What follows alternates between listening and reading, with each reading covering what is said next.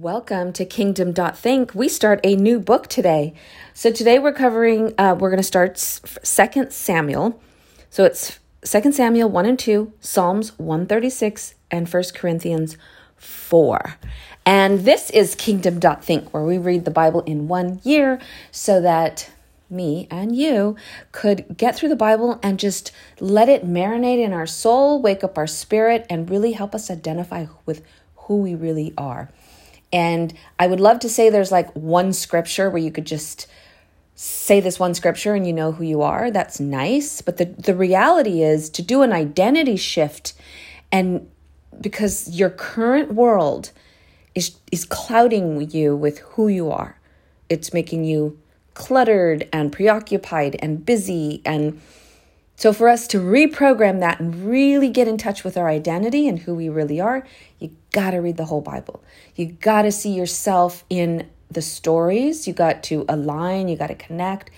And um, certainly with David, for example, you know, he was gifted, he was blessed, he was anointed, and God loved him and continued to pursue him, even though we know that David's going to mess up here and there but it's it's about the heart posture. And so those are the kind of things that we want to identify. And then as we are in the new testament and paul the apostle you know he's like he's like so aggressive and he's so direct that um, that'll speak to us in a whole different way. So that's why it's so important that you read the entire bible from start to finish several times.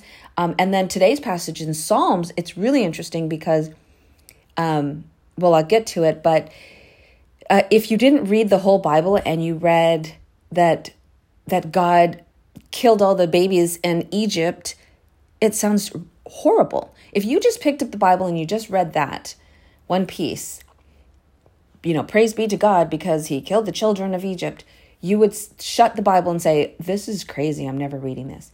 But if you understood the context and you understood the story because you read the Old Testament, then it would make sense to you. So I'll tell you what I mean when we get there. So here we are in Second Samuel. Saul has just died um, in the end of First Samuel. And we don't know who the author is of First Samuel or Second Samuel. Maybe an, maybe somebody who gathered the text. It's an, kind of an unknown author.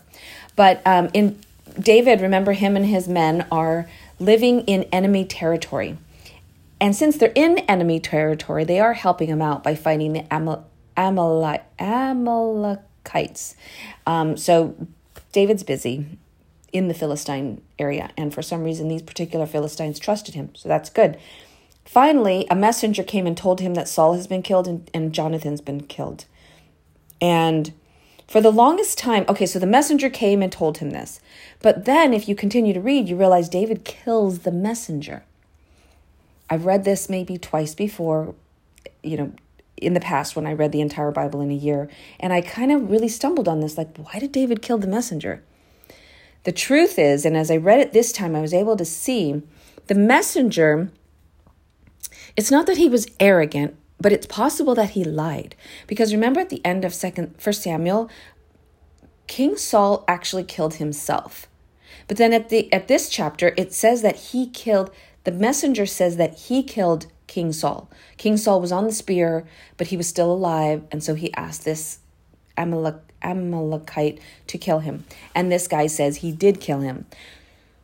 Because he killed an anointed one, King Saul, and you know that David wouldn't even king kill his enemy Saul. So the fact that this young man killed the king, David had to kill him. Um, two reasons possibly. One, because he lied. Maybe he was bragged about it. Maybe he was being, um, um, he thought he was going to get a reward because he knew Saul was David's enemy. Maybe he thought that he was going to get a reward or something. Either way, we don't know if he actually killed him, but if he did, he needed to be put to death because Saul was a king. Um, and he was David's king. Okay, so then we move on. Now they're going to head on back, and King, we move into the second chapter where David becomes the king of Judah. However, Saul had other sons, and so Abner, who um, was the commander of Saul's army, Abner, son of Ner, the commander of Saul's army, he took Ish Ishbosheth, who was the son of Saul, into like the Benjamite area, Ephraim area, Israelite area, and he made Saul's son king over Israel. So we have David, who's king of Judah, and let's just call him Ishbo. Ishbo was is the son of Saul. He's the king over Israel. So here's where the division happens. This is where the Israelites can't really come together, and so they can't align with who the true king is. Some are loyal to Saul, some are loyal to David. So they they tried to they tried to get together and say, "Hey, let's let's meet and discuss this." And then some men they come up with this crazy idea of saying, "Hey, why don't we while we're sitting here have 12 of your guys and 12 of my guys? They'll just fight in front of us and maybe that'll settle it." It didn't settle it. Basically, David's men killed Ishbo's men, and that just established, created a bigger fight. And then finally, at the end of chapter two, um, Abner called out to Joab, Joab and said, Why are we doing this? Why? We're the same people. We're Israelites. This is never going to end. This is this is crazy.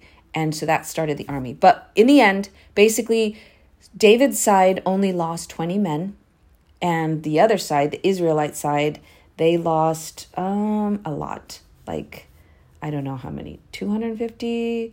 Uh, but David's men had killed 360. Ooh, it was a slaughter.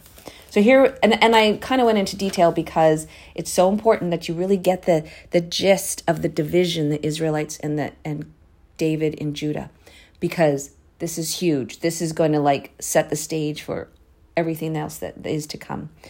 Um, okay, moving on to Psalms 136. You're gonna have to read this one on your own because it's like it's it's almost it's like a song or a poem um, where you're reciting. It says, "Give thanks to the Lord, for He is good," and then it says to the side, "His love endures forever."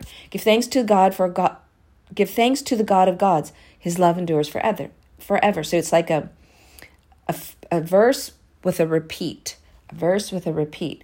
And the part that I wanted to point out that if you were to just pull this passage out, you'd read verse 10 where it says, To him who struck down the firstborn of Egypt. You might want to say, Well, that isn't nice. What kind of God is this that he would strike down the firstborn of Egypt? Innocent children, innocent babies. You would want to think that. Who wouldn't, right? But that's why we read the whole Bible. We need to shift our identity and our perspective and understanding of God's character and why things happen. But because we have read the beginning, we know exactly what this meant. And so I just wanted to remind you of that. Okay? So let's move on to First Corinthians chapter 4. So we're here in, and you know, Paul the apostle is still talking to the young church of the Corinthians, and they're in Greece, and I think they've been a, a, a little church for two to three years or something like that. And already we have strife among this young, immature church. And people are being braggadocious. Leaders that are puffing themselves up, that they're more spiritual than others. And Paul came in to say, Stop it. Stop it, you guys. Um, that's not how it's supposed to happen. And so I just want to pull out a few things. Um, he's just saying that the leaders are servants of Christ and those entrusted with the mysteries of God has revealed. Um, and then Paul's kind of like reiterating who he is, how his conscience is clear. He's trying to encourage them to to role model him, to let him be their mentor, not their God, not someone they should idolize, but be their mentor. Learn the way he is teaching them and the way he lives out his life. But don't be a puffed up leader just because you're more spiritual than someone else. Just because you're further along on your walk than someone else is. If you do that, let's say you're kind of like somebody who's new in the faith, they haven't given up some of their old hab- their sinful habits or sinful ways. Don't judge them for what they did when they weren't Christ followers. Simply bring them along and walk them along with you. So when we go to verse um, 8 through 13, it's believed that Paul is being sarcastic here. And so when you read it, you go, is he really being sarcastic? Because it doesn't make any sense if you were to read it just straightforward. But I think what he's trying to tell people is hey, look, you've been rich, you've been poor, you've suffered, you will continue to suffer. In other words, in life, many crazy things are going to happen. Um, I think that's what he's saying in that. And he's just like, it's, it's just going to happen. Um, because just the way the world is. So don't puff yourself up whether you're highly spiritual or less spiritual. Just continue to be a Christ follower, is what I interpret right there. Um, let's see. Moving down to the end of chapter 4. Oh, I like this. I am writing this not to shame you, but to warn you as my dear children. Even if I had 10,000 guardians in Christ, you do not have many fathers, for in Christ Jesus I became your father through the gospel. So this is where he's telling himself, look, oh, I wonder if this is where they got the idea of calling priests fathers. I'm not totally sure. Therefore, I urge you to imitate me. So he's letting them know that I'm going to be their your mentor. For the kingdom of God is not a matter of talk, but a matter of power. What do you prefer? Shall I come to you with a rod of discipline, or shall I come in love with a gentle spirit? That's how it ends in that chapter. So it's it's nice because he's talking to the people of Corinthians, and we're learning as he's talking to them. So it's very good. There you go. Wasn't too dramatic today, right? That was 2 Samuel 1 and 2, Psalms 136, and 1 Corinthians 4. Just carry on, people. Keep reading. I mean, of course, you can just listen to this and and and voila, we've read some scriptures.